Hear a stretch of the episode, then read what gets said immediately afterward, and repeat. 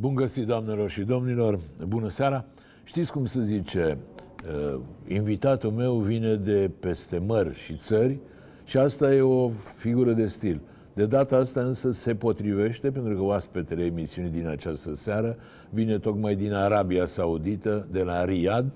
Este vorba despre, bănuiesc că ați ghicit, despre Răzvan Lucescu, care antrenează în Arabia Saudită pe Al Hilal. Bună seara, bună seara. Eu îi mulțumesc că între două avioane a avut vremea, a găsit vreme și amabilitatea să vină să dialogheze pentru dumneavoastră. Și după intrăm direct în subiect. Mâine seară e marele meci de la Reykjavik, Islanda-România, de care depinde participarea noastră la Euro. Bine ai venit, discutăm de Hilal, de Riyadh, de Mircea Lucescu, de tot ce vreți noastră. Fabrica de bere a lui Matei, băiatul lui Răzvan. Dar până atunci hai să punctăm ce crezi tu că va fi mâine seară. Eu cred că este a fost un avantaj această întrerupere. Cred că atunci, în luna martie, lucrurile ar fi stat un pic diferit. Acum am senzația că echipa noastră națională este cu un plus față de cea a Islandei. Nu știu să vă zic de ce, dar acesta este feeling-ul. Poate și pentru că au fost două meciuri bune jucate acum o lună, cu un rezultat, mă rog, de egalitate, dar nedrept, cu o victorie în Austria. Le-ai văzut meciurile acolo? Le vezi? Le poți vedea? Putem să le vedem, nu le-am văzut, pentru că la momentele meciurilor eu aveam meci cu echipa mea de club. Așa. Însă imagini așa, și am prins și am și discutat cu prieteni, am văzut și niște analize. Iar echipa Islandei, cred că din cauza acestei întreruperi, în fine, a pierdut din ritmul pe care le avea, din intensitatea aceea, din încredere. Însă rămâne o echipă care are deja o experiența ultimilor ani, cu un grup foarte solid, cu un joc bazat foarte mult pe agresivitate fizică, englezesc, organizată așa, foarte bine defensiv, da? Și în cadrul cărei organizării fiecare jucător știe perfect ce are de făcut și sunt jucători care își dau viața. Însă așa cum spuneam mai devreme, am senzația că Mirel a produs o emulație acolo în rândul jucătorilor. A știut foarte repede să creeze o atmosferă pozitivă și cu încredere pentru jocurile care vin. E greu de schimbat mentalitatea, dar atitudinea cred că a schimbat-o. Mentalitatea nu poate fi schimbată. Asta de azi pe mâine, se formează în timp, iar la echipa națională este un lucru și mai greu. Dar el poate că găsește resursele pentru a aduce acest plus de determinare și de motivație corectă în 2-3 zile. Deci este și un antrenor tânăr, un antrenor cu experiență a jocurilor importante pe care le-a avut în picioare de-a lungul carierei de jucător.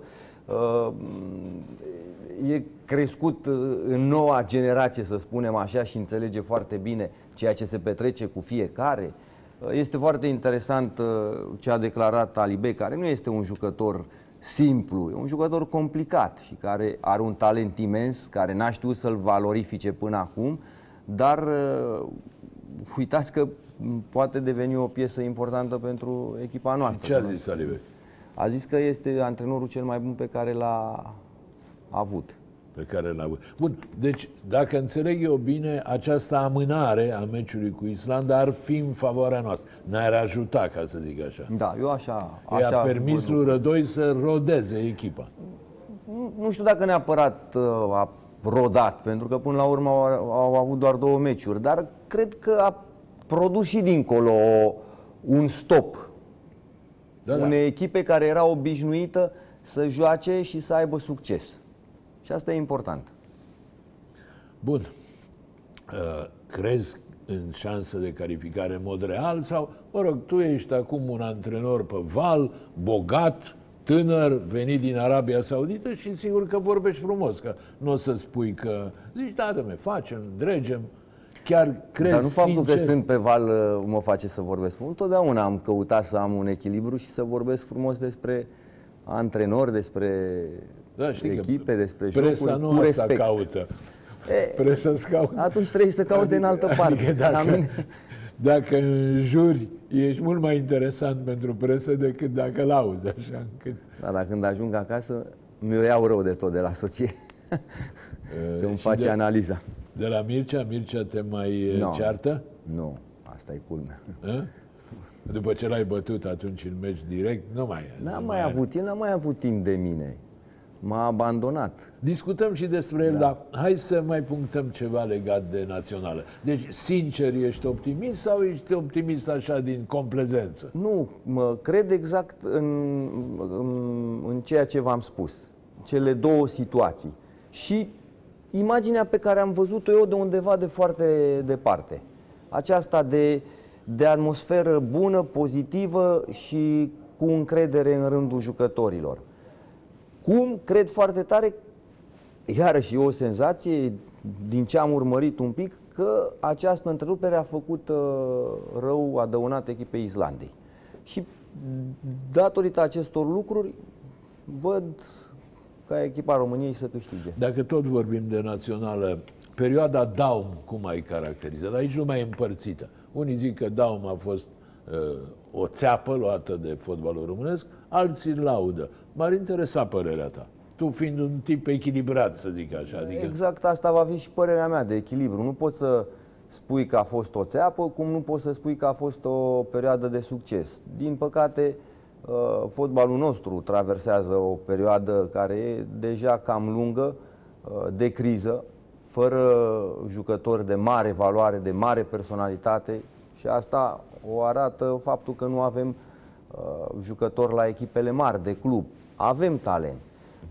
În al doilea rând, cred că trebuie să vorbim despre o educație greșită care pleacă de la juniori și copii. Speranțele noastre se îndreaptă către jucătorii români, în special crescuți, plecați cu părinții, cu familiile afară și crescuți pe la cluburile de afară. E foarte importantă această mentalitate, vorbea și dumneavoastră mai devreme, iar această mentalitate nu vine de azi pe mâine, nici de la o săptămână la alta. În primul rând că se educă la nivel de jucător, de copil și cu aceea vine la echipa de seniori. În al doilea rând că echipa de seniori trebuie să aibă o mentalitate care pleacă de la primul antrenament pe care îl are un antrenor nou la echipa respectivă și se continuă zi după zi, exercițiu după exercițiu, ședință după ședință, meci după meci, tot ceea ce înseamnă comunicare, tot ceea ce înseamnă transmiterea ideii, filozofiei de joc, a regulilor pe care un grup trebuie să le respecte. Asta se formează în timp. Bun. De acord cu tine, Răzvane, dar de 30 de ani cel puțin, ca să ne raportăm la 89, tot timpul acuzăm mentalitatea. Păi da, pentru că asta e nevoie, este... Da, de cât timp e nevoie? Nu te supăra. Probabil că nu o să o avem niciodată. Noi am trăit în fotbal datorită unor conjuncturi. Aceste conjuncturi apar cu o anumită frecvență, la un anumit interval de timp. Apare un grup, apare o situație care face ca alte țări și alte cluburi să se ducă în jos și echipele românești printr-o anumită conjunctură să ajungă să le întâlnească fiind la un nivel motivațional foarte ridicat. Eu știu, apare datorită poate a unor antrenori care se strâng la acel moment 2, 3, 4 și reușesc să creeze așa niște echipe, să construiască niște echipe care să aibă o altă stare de spirit, o altă motivație. Dar dacă luăm toată istoria fotbalului românesc, asta este realitatea. Și noi nu am obținut rezultate extraordinare. Acea Cupa Campionilor câștigată de Steaua, vorbim despre 2 locuri 8, sau mă rog, în primele 8, echipa națională a României din 72, și echipa națională din 84, vorbim despre sfertul de finală al campionatului mondial din 94 și cam astea sunt. După aceea noi ne-am bucurat foarte tare la un sfert de finală românesc de cupă europeană. Au mai fost semifinale. Rapid Steaua. Pierdut de tine după 2 meciuri egale. au mai fost semifinalele în cupele europene.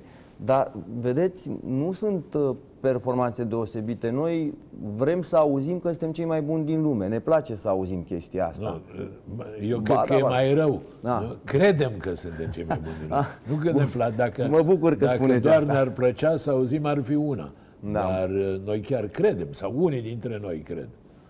Dar spune-mi, apropo, l-ai auzit și tu, ca noi toți, pe Gigi Becali spunând că într-o bună zi, cât de curând, echipa lui, FCSB, Steaua, Dumnezeu știe că intrăm într-o discuție fără sfârșit, va câștiga, va veni ziua când va câștiga Champions League. Crezi că e posibil așa ceva? Sincer. Bine, vedeți, nu. Nu, dar trebuie să spun că în fotbal niciodată nu știi ce se poate întâmpla, ce va fi peste 15 ani, cum se vor schimba niște lucruri, cum... Dar nu vorbim despre Champions League. Putem vorbi despre ideea de a ajunge spre sferturile de finală. De a fi și noi pe acolo. De a fi și noi pe acolo, da. FCSB-ul nu se mai califică nici măcar în primăvara europeană, să zic așa. Am spus clar, nu vorbesc, nu o pot lua decât ca pe o glumă.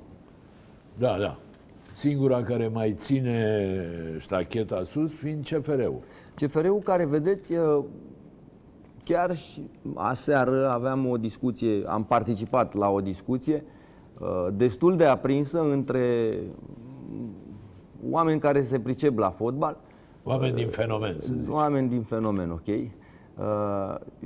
În legătură cu antrenorii, și se vorbea despre Dan Petrescu. Dan Petrescu este un antrenor care își pune o amprentă foarte puternică asupra echipelor la care merge. Aici că se poate discuta 100.000 de zile despre stil, despre cum joacă, că e ofensiv, că e defensiv, că e așa, că e pe dincolo. Dar ceea ce e cel mai important pentru un antrenor este să reușească să creeze o anumită stare de spirit, o anumită mentalitate. El a creat o mentalitate de muncă și datorită acestei mentalități CFR Cluj este echipa care câștigă campionatul. Să-și dea seama lumea că echipa aia e a lui. Da. Adică nu e altuia.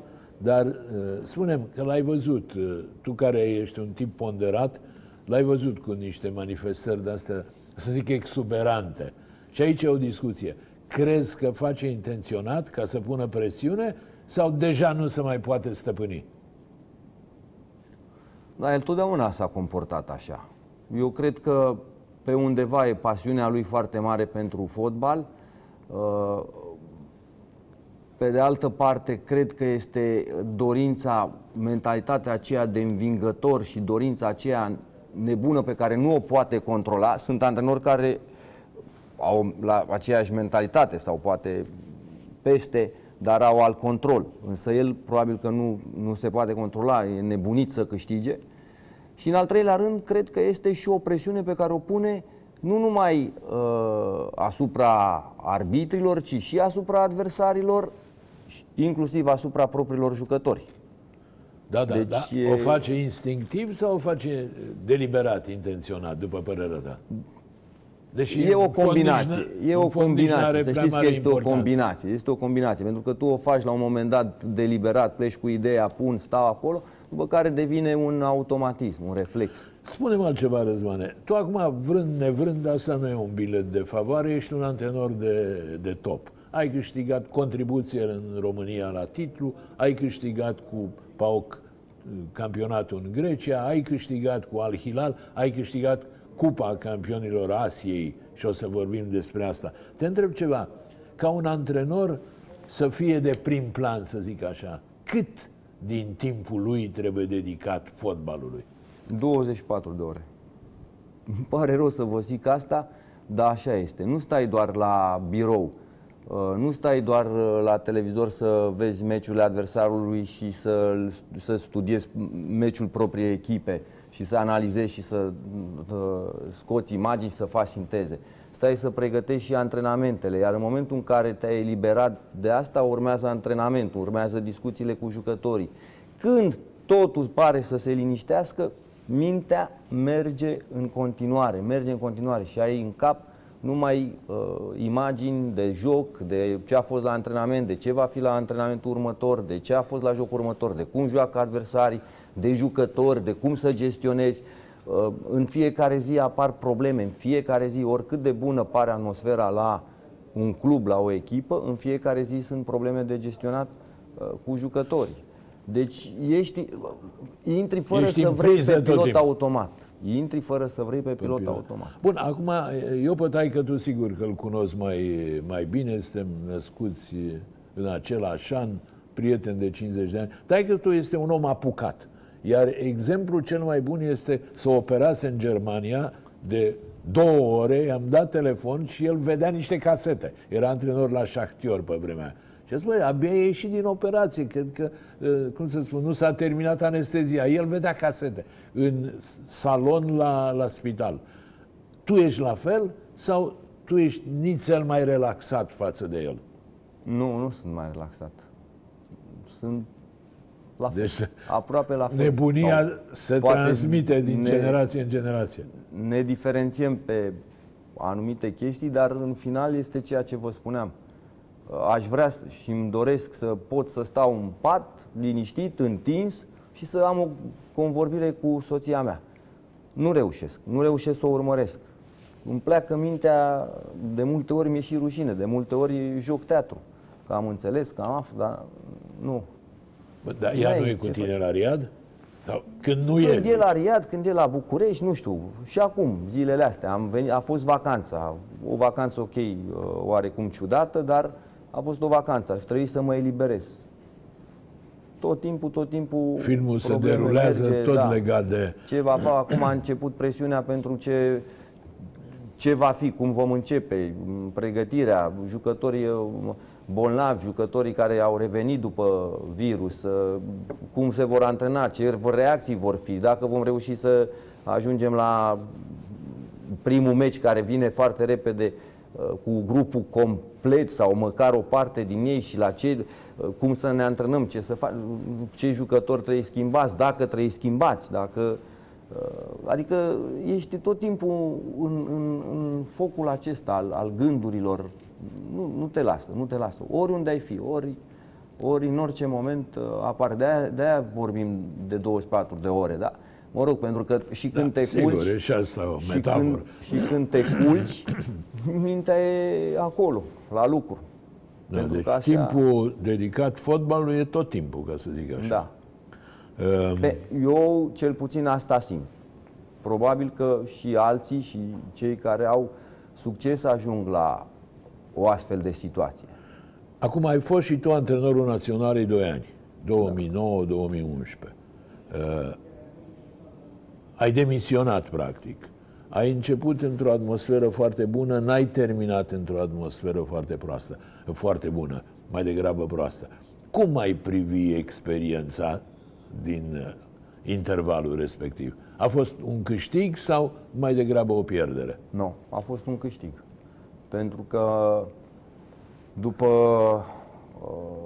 după domnul Copos, așa, a fost a doua mare presiune care a trebuit să-i fac față și pe care a trebuit să o gestionez.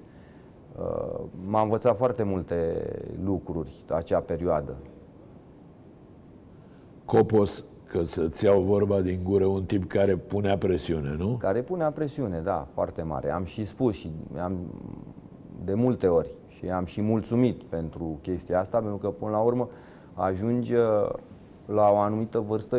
Eu de exemplu sunt convins că dacă ar fi să dau timpul în spate acum cum sunt la momentul acesta, m-aș fi comportat cu totul și cu totul diferit. Deci, dacă înțeleg eu bine, național a venit cam devreme pentru tine. Nu știu dacă a venit cam devreme. Aveai 40 de ani, nu? Aveam 40 de ani. La echipa națională au fost foarte multe ciudățenii în acea perioadă. Plecând de la faptul că era o generație de talent, dar care nu obținuse până la acel moment mare lucru, începea acea generație să se ducă pe o pantă în jos, începeau să dispară jucătorii de pe la cluburile mari. Era, ok, Chivu, era Mutu, Așa cum știți, mai era Ciprian, dacă are juca, nu juca. Mutu și Chivu, la nivel de echipă națională, și-au încheiat carierele fără vreun rezultat de anvergură, să zic așa. Niște participări, dar fără... Da. La cluburi, da, la cluburi au făcut, mai ales Chivu. Păi nu, vorbim despre generația pentru echipa națională, da. Deja se mergea ușor în jos. Lumea nu a avut răbdare, au fost și alte interese, știți foarte bine, presiuni, războaie. Foarte ușor, când se creează o atmosferă negativă, afectează echipa. Au fost și niște neșanse, au fost și meciuri pe care știți dumneavoastră foarte bine, cu o greșeală de arbitraj, șansă, neșansă, care până la urmă ar fi schimbat cu totul desfășurarea grupei. Însă, repet, am spus-o de mai multe ori, eu când am plecat, echipa națională avea șanse de calificare. După acel 3-0 cu Bosnia, nu a fost că am pierdut calificarea, aveam șanse. Nu-ți pare rău totuși că ai demisionat? Nu mi-a părut niciodată rău de decizia pe care am luat-o. Chiar dacă la un moment dat am înțeles că a fost una greșită, am considerat-o ca pe o experiență și am mers înainte. Vreau să vă spun ceva. Și asta am citit-o și într-adevăr așa este. Cei care au ajuns să aibă succes, întâi au trecut prin foarte mari frustrări. Foarte mari. Și au ajuns să știe să gestioneze aceste frustrări, care până la urmă, frustrări l-au împins sus la succes. Și așa și este. Dacă la primul insucces sau prima frustrare te lași doborât, te ridici, dar iar te doboară un următor insucces sau ce-o fi, o altă frustrare, te pierzi. Însă dacă te ridici de fiecare dată și spui din frustrarea asta, eu am căpătat ambiție, determinare mai mare, experiență, ok, ai șanse de reușită. Pentru noi, antrenorii, e clar, vom avea parte toată viața noastră de frustrări și trebuie să știm să le depășim. Spune-mi, eu sunt mai concret, te gândești că ar mai putea să apară o ofertă să preie echipa națională? Nu vreau. Nu vreau, adică dacă ar veni... Nu mă interesează. Pentru mine, în acest moment, antrenor de echipă națională, nu vorbesc despre echipa națională a României, în general, nu mă interesează. Am trăit acea experiență, nu mi-a plăcut. Nu depinzi de munca ta, depinzi de ceea ce se întâmplă pe la cluburi, depinzi de forma unor jucători, depinzi de accidentări care pot apărea cu o zi înainte de... Păi am avut un meci amical, duminică, la ora 12 la prânz aveam un anumit lot de jucători, iar duminică seara din acel lot am schimbat 9. După 2 zile am avut meci. Aceea nu mai era o echipă normală. Asta e o situație neplăcută pentru un antrenor de echipă națională, să fii responsabil în totalitate și să ai o imensă presiune, dar să depinzi foarte mult de, hai să spunem, o anumită conjunctură. Deci e mai greu să fii antrenor de națională decât antrenor de club? Eu cred că e o altă... Putem vorbi chiar de două... Meserii diferite. Da. Bun, acum mare succes ne așteptă. Dar haideți să vă zic de ce. Pentru că la club tu ții în mână totul, zi de zi, cum am spus, ședință după ședință, antrenament după antrenament. Bine, tu dacă nu ești antrenor la FCSB, unde nu mai decizi tu, ci decide patronul. Ok, noi vorbim acum de lucruri, noi vorbim acum de situații normale. Că nu e numai FCSB, mai sunt cazuri în lumea asta, peste tot. Sunt patroni care intră peste antrenori, care își impun... La Al-Hilal e așa? Adică e vreun șeic care vine și zice... Haideți să vă zic ceva. Am un președinte fabulos. Este un președinte educat în Statele Unite ale Americii, este tânăr, a devenit președinte, a fost ales anul trecut, înainte de... Câți ani are, Răzvan? 37 de ani. Așa. Gândire modernă, a închis toate sursele de finanțare de la persoane individuale și merge pe organizare de tip european cu bani de la sponsorizări, cu bani făcuți de către club. Există și un ajutor de la guvern, pe care l-au absolut toate echipele, dar... Stai, fă o pauză. Deci, guvernul Arabiei Saudite dă bani echipelor de fotbal? Da, cluburilor de fotbal, da. Ministerului Sportului și Ministerul Sportului mai departe în parte și ajută cluburile. La noi, dacă o echipă ia bani de la stat, e o discuție întreagă și un scandal întreg. Acolo fotbalul are o altă conotație. A fost până acum 2 ani posibilitatea oamenilor de a se exprima liber, de a trăi, de a se bucura de viață. De 2 ani lucrurile, chiar 3 ani lucrurile încep să se schimbe, este o altă deschidere, viața este mult diferită de ceea ce știam noi și de ceea ce ne imaginam. Dar noi știm că e o țară închisă, că sunt niște obiceiuri religioase ciudate, mă rog, nepotrivite pentru noi. Se deschide. Nu mai există poliția religioasă acolo. Femeile se duc la... Femeile au o pasiune incredibilă pentru fotbal. Au dreptul să vină la meciuri. Au dreptul să vină la meciuri, dar au pasiune, se pricep la fotbal. Nu vă vine să credeți. Femeile din Arabia Saudită se pricep. Da.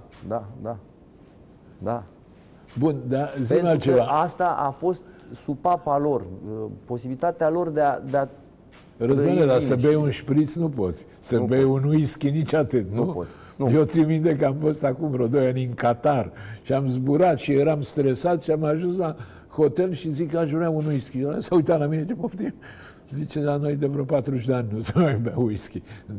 Nu există să cumperi alcool, nu? Ați nimerit în Qatar la un hotel care era tradiție, hotel, nu știu, avea o formulă de asta religioasă, nu știu. Musulmană, da. Pentru că în Qatar este liber alcoolul, dar în hoteluri. În Arabia Saudită nu poți. La Riad, dacă mă duc să cumpăr o sticlă de vin, nu există, nu? Vă duceți direct la pușcărie. Da? E tot mai bine în România. Bun, dar venim imediat la Al Hilal, că lumea n-a înțeles. Eu cel puțin n-am înțeles de ce v-a exclus din Cupa Campionilor. Dar credeți că eu am înțeles? Da, aș vrea întâi de toate să mai întreb ceva. Crezi că e mai greu antrenor de națională la Naționala României sau în general la o echipă națională? E greu să fii antrenor la echipa națională. La oricare. E complicat, la oricare, pentru că sunt acelea situații. După aceea gândiți-vă că dumneavoastră, ca antrenor de națională, joci joi, da? Care sunt antrenamentele? Dacă duminică este etapă, cei care au jucat duminică nu se antrenează luni, nu se antrenează nici marți 100%. Sunt încă în procesul de refacere după joc, de recuperare.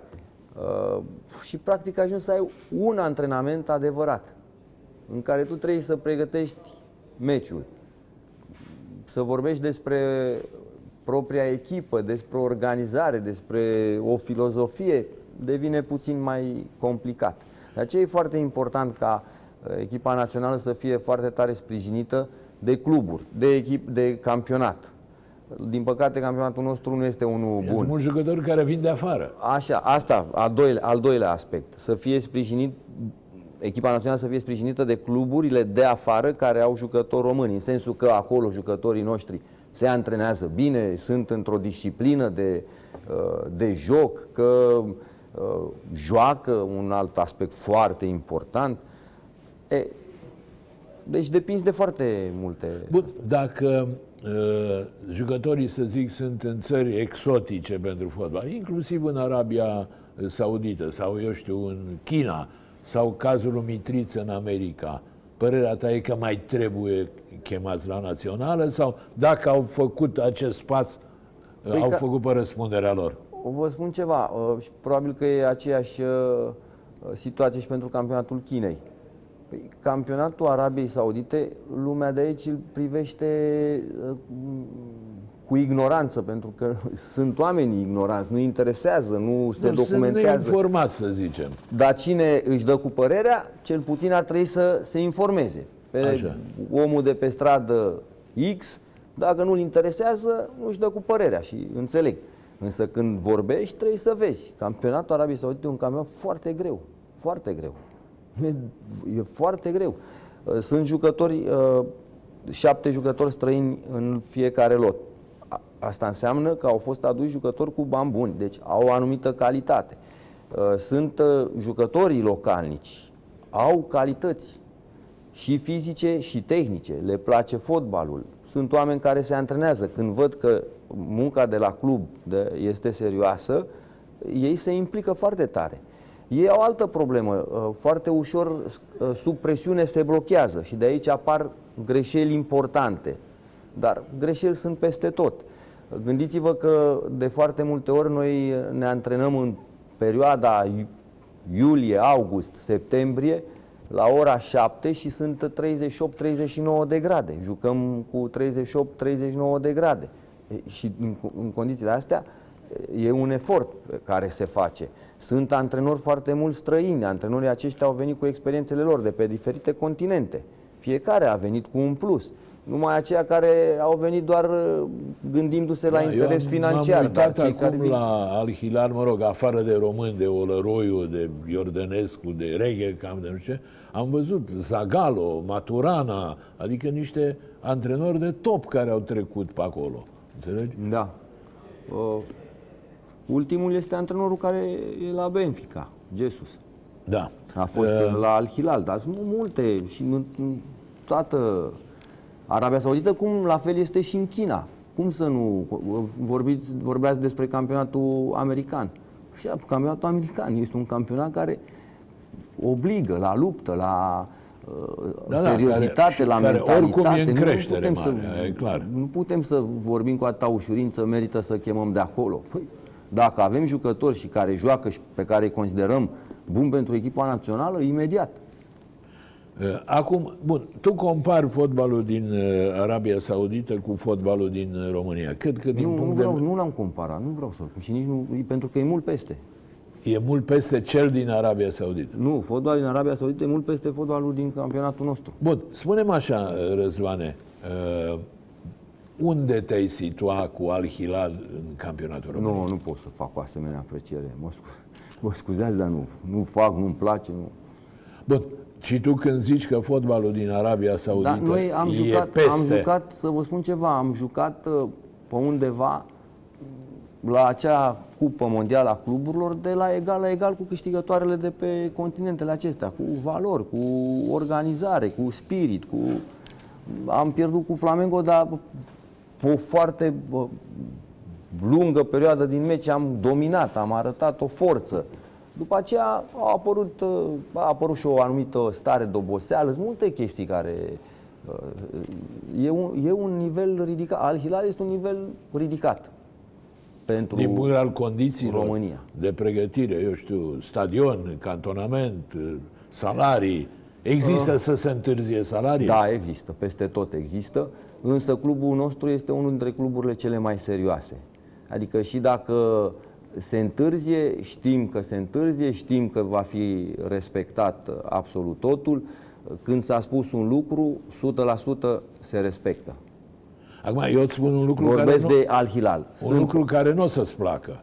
În momentul în care de pe coama valului, ai plecat de la PAOK în Arabia Saudită, toată lumea zice că te-ai dus după bani. Problema oamenilor. E foarte simplu. Deci nu e adevărat. Ce mă interesează. Și pe mine ce mă interesează că oamenii gândesc așa. Spune-mi altceva. Cât câștigi la Al Hilal comparativ cu PAOK? Mult mai mult? De 3 ori mai mult. Iar patronul, cum îl cheamă pe ăla de la PAOK, nici ăla nu punea presiune, Ivan Savidis. Savidis, ăla cu pistolul. E o figură. Ne-am oprit la cele două presiuni. Cea mai mare, care cred că pe undeva rivalizează cu presiunea de la echipa națională, am avut-o cu el. Dar totuși un om sensibil, vreau să zic, în ultima lună eram la 4 meciuri de a câștiga campionatul și în semifinalele cupei câștigasem acasă 2-0.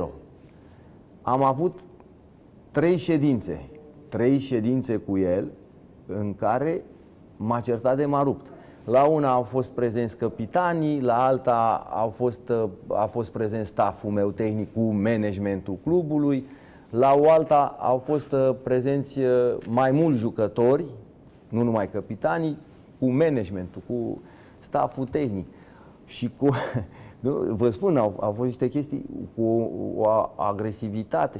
După care reproșuri, tăceam până la urmă eram obligat să îi răspund. După aia mă certa că de ce nu joacă cu tare. Dar când aveam discuții normale și era liniștit, îndrepat rochi în special. Da, pentru că n-am băgat niciodată așa cum mi-a cerut el, îmi spunea, eu nu pot să-ți reproșez niciodată că nu i-ai băgat. Pentru că după aia, dacă pierzi meciul, eu pe cine mai cert? Da, interesant. Bun, și da. Cea mai tare a fost, am câștigat pe 21, mi se pare, aprilie campionatul, penultimul meci 5-0 cu Levadia Cos, festivitatea de premiere și deja lumea puțin speriată, joi aveam returul pentru a intra în finala cupei, pentru posibilitatea de a face event, prima dată în istoria PAOC-ului. Aoleu, echipa nu mai e concentrată, vom avea probleme, sigur, nu avem cum să câștigăm, ne vor scoate, e prea mare bucuria. Am făcut 0-0 acolo, câștigând 2-0 acasă, deci calificați în finală. Și după meci, întâlnindu-mă cu directorul general al clubului, un băiat extraordinar și el tânăr și așa apropiat de mine, și îi spun, sper că în seara asta nu mai avem ședință. Machi, nicio ședință. Nu mai e. Sigur. După 10 minute, Răzvan, vin încoa. Eram în aeroport să ne întoarcem la Salonic. Zic, da, avem ședință. Ședință? De ce? Acum 3 zile am luat campionatul. Astăzi am intrat în finală. Nu știu, și e nervos rău. Când am ajuns acolo, m-a ținut de la 12 până la 1:30 în niște focuri. Cum v-ați permis? Cum îți permis? Nu ești în stare să ții echipa în mână. 0-0. Ce e asta 0-0? Păi cum o să câștigăm ultima etapă la Ianina ca să terminăm și ne învingi? Păi o să ne bată AEC în finala cupei. Nu se poate așa ceva. Asta nu e echipă. Nu e, eu investesc și nu putem să câștigăm un meci. Dar cum de răbdai? Că nici tu nu ești un tip foarte răbdător. Am învățat. Și mi-aduc aminte că a trecut, s-a descărcat sau și-a făcut jocul, că poate și asta a fost. Și băi, zice, știi ceva? Trebuie să te duci la echipă cu toată încrederea. N-avem voie la Ianina să nu câștigăm și să nu cumva să le ții încrederea. Deci și mereu avea alt obiectiv. Și eu îi zic da, corect, a fost și corect. Și eu îi zic, președinte, dar înainte de a mă duce la echipă trebuie să mă duc acasă, să mă uit în fața oglinzii o oră, să mă iau la palme și să zic, acum 3 zile ai câștigat campionatul și astăzi ești în finala cupei. Nu ești pe locul 12, că asta simt în momentul ăsta. Și după ce termina totul și fulgerele pe care le arunca în fine și cu toată lumea, venea, mă lua în brațe și îmi zicea să fii tare. Și mă străia, un mod de lucru ciudat, dar interesant. Și am învățat să fac față presiunii, să necăji rău când ai plecat? Da, de atunci n-am mai vorbit cu mine. Adică s-a supărat practic. S-a supărat. Nu s-a așteptat să plece. Nu. Însă,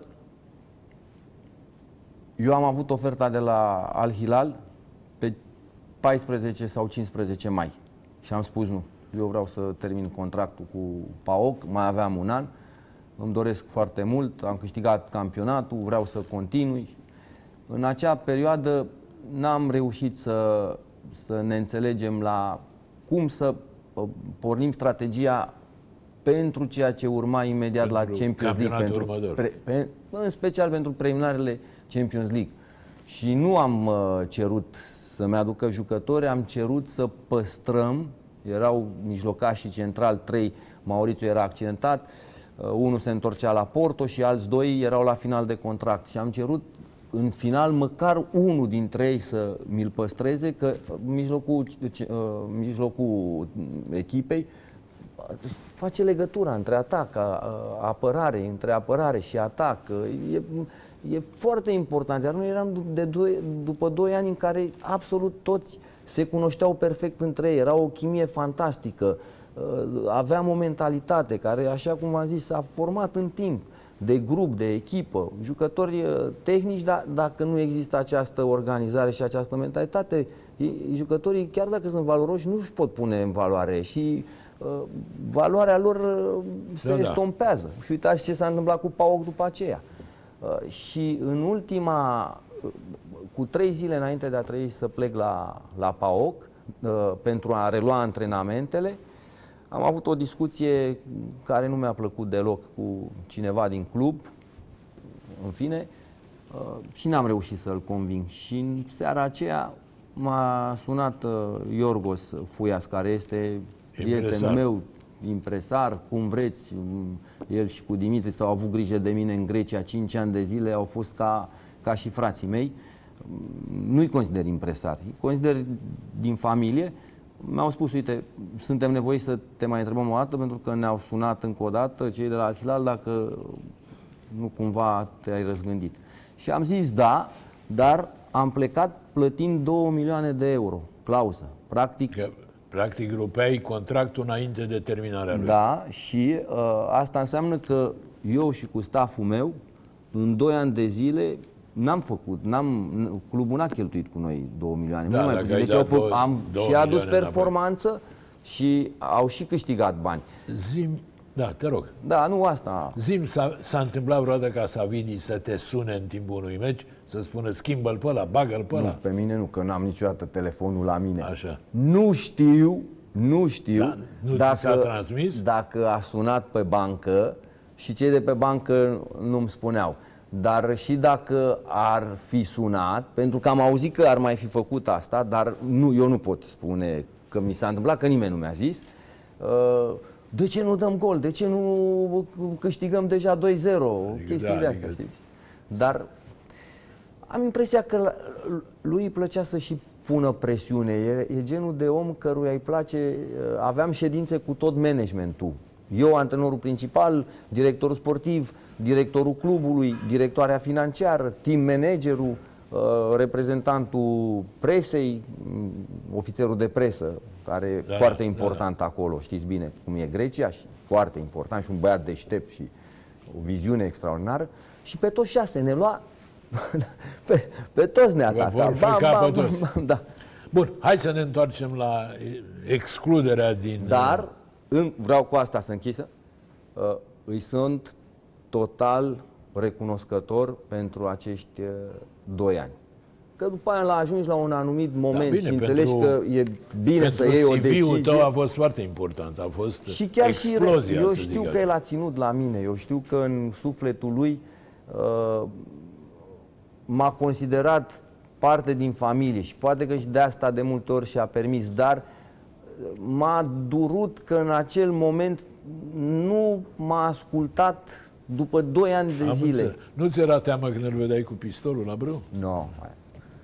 Bun, hai să discutăm. Deci Al-Hilal, cum de v-a dat afară, deținătoarea trofeului scoasă? Este incredibil, ce pot să vă zic. Am în viața mea parte de astfel de situații, dar pe de altă parte Dumnezeu îmi dă după aceea alte succese importante.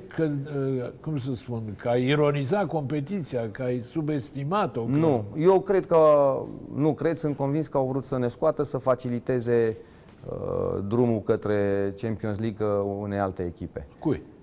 Nu pot să zic. Nu mai e în competiție oricum. A ieșit. Deci s-au păcălit. Da, că așa este, așa se întâmplă. Dar hai să vă zic ceva. Sistemul de Champions League este organizat ca la noi, ca în Europa, cu 8 grupe, câte 4 echipe. Primele 2 se califică mai departe. Faza optimilor, faza sferturilor, faza semifinalelor. Finala este diferită pentru că se joacă tur-retur. Din cauza, noi am început și se desfășoară pe sistem februarie-decembrie. Noi am început în februarie și am jucat 2 meciuri din grupă, după care din cauza pandemiei am întrerupt. S-au gândit cum să reorganizeze, ce să facă, și au luat hotărârea să ducă toate echipele într-o țară și să desfășoare sub formă de turneu. 4 meciuri restante din grupă, optimi, sferturi și semifinală. Asta era partea de vest, adică țările Iran, Irak, Arabia Saudită, Emiratele, Qatar, Siria, tot ce ține. Partea cealaltă, Japonia, Coreea, China, trebuia să desfășoare la o altă dată. Ei, finala era stabilită pentru decembrie. Decembrie, da. Puneți-mi și mie, ajungem în situația asta, câștigăm grupa în condiții foarte grele, că am rămas fără jucători din prima zi, de când am ajuns în Qatar. Practic, câți jucători ai avut cu COVID? În final au fost 19 jucători. 19? Da. Dar am câștigat grupa cu un meci înainte de terminare. Am câștigat grupa. În momentul acela era logic să existe o ședință, o analiză și partea aceasta de tablou, pe care o aveam optimile și sferturile și ce urma, să fie amânată. Corect. Era timp suficient, 3 luni până la finală. În decembrie. Cu atât mai mult, cu cât în partea cealaltă, estul Asiei, cu țările pe care le-am menționat, plus Australia, Japonia, Coreea, așa, nici măcar nu au început această fază. Deci tot timpul din lume.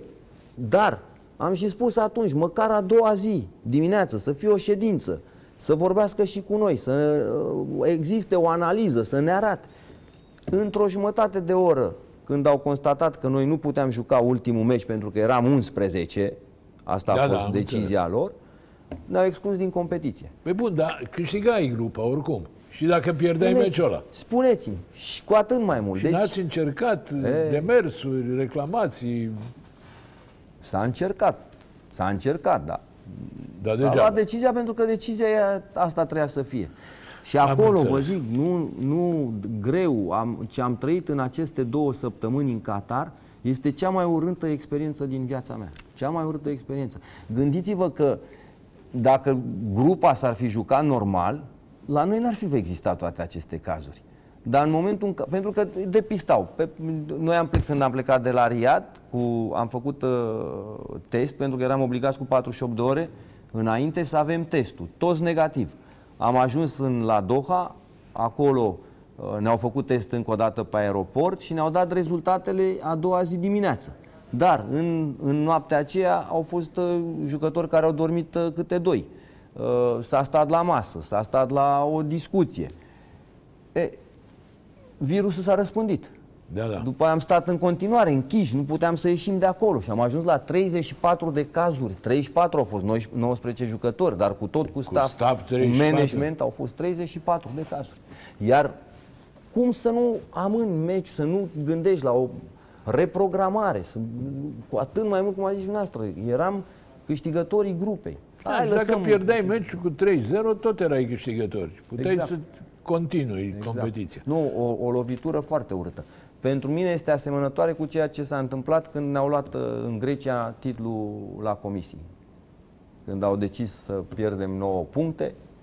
Da, și ai tot ce a fost. Și tu în diverse ghinioane. Eram favoriți acum la Champions League. Eram echipa care câștigam, eram pe val, eram bine, câștigasem în Arabia Saudită campionatul, aveam o încredere foarte mare. Ar fi fost lupta cu partea în finală cu cei care veneau din partea estică. Da. Adică Japonia, Australia, țările de Coreea, cine mai e acolo. Bun, hai să vorbim și de Mircea, că nu se poate să... ultimile minute îi le dedicăm lui. Răzvane, a fost greu sau e greu să fii băiatul lui Mircea Lucescu? Acum nu, că acum ai devenit și tu... Știi povestea aia cu Pichi celebră, nu? O știi, fundașul lui Inter, fundașul lui Herrera, care a zis, dom'le, dar cum ai devenit? Era unul dintre cei mai mari jucători din lume. Și a zis, mi-am dat seama că sunt un jucător cunoscut când fratele meu, care era profesor universitar, a fost recomandat de cineva, profesorul Pichi, fratele lui Armando. Zice că de regulă îmi spunea mie, zice, el e fotbalistul, fratele profesorului. Așa și tu, acum ești de sine stătător, să zic așa. Da? A fost greu? Păi, ce să vă zic, că am avut și avantaje, cum am avut și dezavantaje. Am avut avantaje, în primul rând, că eu fac ceea ce își dorește fiecare om în viață, să facă ceva ce iubește, pentru ce are pasiune. Da. Exact. Iar pasiunea asta mi-a fost transmisă vrând nevrând, poate nevrând, pentru că întâi m-a dus la tenis de către tatăl meu, fiind jucător, urmărindu-l. Bine, la fotbal acum, fără să te superi, n-ai avut mult talent, pentru că cei care au cel mai puțin talent sunt portarii. Adică ăsta n-are talent de fotbalist, băgați-l în poartă. Nu știu dacă nu aveam, n-aș fi putut avea o altă carieră ca jucător, dar... Te-ai gândit să fii jucător de câmp? Tot el m-a împins, da, sigur, și îmi plăcea. Tot el m-a împins, pentru că îmi spunea că îmi va fi foarte greu atunci când eu voi începe, voi fi la juniorat și după juniorat imediat, lumea va avea pretenția și mă va urmări cu ochi critici de la început, comparându-mă cu el după o carieră întreagă, și că asta mi-ar dăuna. Și atunci, încet, încet a început să îmi intre ideea asta în cap, a început să-mi placă și să fiu în poartă și așa s-a întâmplat. După aceea am învățat de la el ce înseamnă rigurozitatea muncii, cum se pregătea, cum își pregătea antrenamentele. El nu e riguros, el e maniac. E maniac. Da. Tot așa, văzându-l, furând de acolo, văzându-l zi de zi cum se pregătește. După aceea am participat la foarte multe discuții pe care el le avea și cu prieteni și, eu știu, în alte... Adică era în mediu. M-a dus de la început de copil în atmosfera de echipă.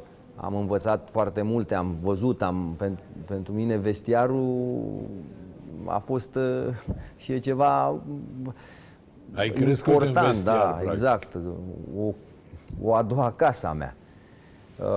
Dar am avut și acest mare dezavantaj că absolut toată lumea de la început mi-a contestat și școala, și iubitele, că sunt cu mine din interes, și prietenii pe care aveam bârfe, că sunt cu mine din interes. Sunt lucruri care undeva lasă niște urme, știți foarte bine asta. După aceea, când m-am apucat de antrenorat, ai primit telefoanele, primești schemele, primești la pauză indicații, totul e... Auzi, dar în vestiar cam când ai intrat? Că la ce vârstă? Când am intrat în vestiarul unei echipe? Da. La 3 ani. Deci ai o experiență, da. Poți deja să ieși la pensie. Am fost și mascota băieților și de toate. Și spionul tatălui meu. Mi-aduc aminte, la Hunedoara am plecat de la antrenamentul copiilor, aveam 12 ani, și am intrat într-o cofetărie Gambrinus, cofetărie. Așa. Și caut o prăjitură și mi s-au dus ochii în sus, la etaj, că era o mansardă. Și acolo am văzut jucătorii cu spatele, cu berea, cu asta. M-am dus acasă direct și i-am zis: tată, vezi că jucătorii sunt... Da, vezi că sunt acolo, era ora 4 după amiaza. Ei, vezi că sunt acolo, uite, beau bere, fac asta. Și asta era, cred că, joi. Duminică era meci. Duminică, când m-am dus în vestiar, m-au prins doi dintre ei cu Bogdan. Bogdan, mi-l aduc aminte, era fundașul stânga. Și m-au băgat într-un coș și mi-au dat la pumni. Că i-ai trădat. Da. Bun, acum când a plecat la Kiev, ați discutat, ți-a spus, te-a întrebat? Răzvane, ce zici, mă duc sau nu mă duc? Am vorbit. Mi-a cerut și mie părerea. Pentru el... Dar tu, scuze, tu când ai plecat la Al Hilal, i-ai cerut părerea? Nu. S-au inversat rolurile.